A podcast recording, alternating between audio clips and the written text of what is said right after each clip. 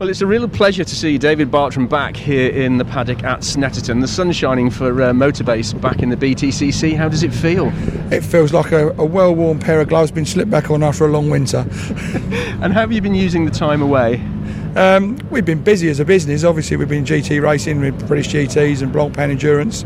Uh, we did the 24 hour at Spa a couple of weeks ago, but in between that, we've been working on the BTCC project. You know, we didn't just give it give it a rest completely. We had the mechanics and the guys working on on the development in the workshop. We've been testing, and uh, we came on the TOCA test a few weeks ago here. So, yeah, we've been busy on BTCC, and it was always our aim to get back to here. You know, circumstance conspired against us at the beginning, um, but our aim was to be here to, this weekend, and here we are. How frustrating was that downtime? You know, sat there, obviously being busy with other things, but sat, sat there watching the BTCC. Um, two ways very very frustrating but also quite educational because you know when you're actually doing a race weekend and you're part of it you're only really dealing with your own thing. To be able to sit there with a the television and wind things back and look at it and learn and watch what's going on with other people's cars the new tyres when they go off when the weight affects them was actually quite helpful. So um, hopefully we'll be able to put some of that into use this weekend. Now Matt Jackson had a really good uh, tyre test recently topping the times. Is that uh, was he just going for a time or is that a pointer to something more sustainable? No, we were working away with the car. We took the weight out so we could go fast. That was it was easy that way. No, we didn't. We worked, we worked hard um, with the car. You know, we, there's no point in running with a light car, um, and we just worked away at getting the car to work the way it needs to. We've still got quite a lot to learn. We haven't really done enough work with the soft tyres yet and the various weights that can go on the car. So you know, we're by by nowhere sort of being the complete article yet. We're still working on it. Snetterton is a, a circuit that divides the drivers, but historically, of course, it's been been quite good for the Ford Focus. Yeah, I mean, 13 when we first had two of them together for the first time. We weren't having the greatest season. We were still learning with the car, but Aron Aron Smith, who was with us then, and Matt did a very good job.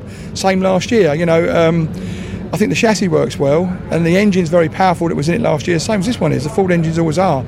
It's getting it to work in the right manner. The Duratec engine we've taken out it was a very good top end engine, but it wasn't a driver's engine. It wasn't nice underfoot. You know, you couldn't modulate the throttle so much to control the car so well. This is why we needed to move on to the to the new engine, the new Mountune engine we've got now, um, and it allows us those things. It, it, works very similar to the TOCA engine, um, and I think that's the last piece of the jigsaw for us to make the car right. And this weekend we hope to prove the car right.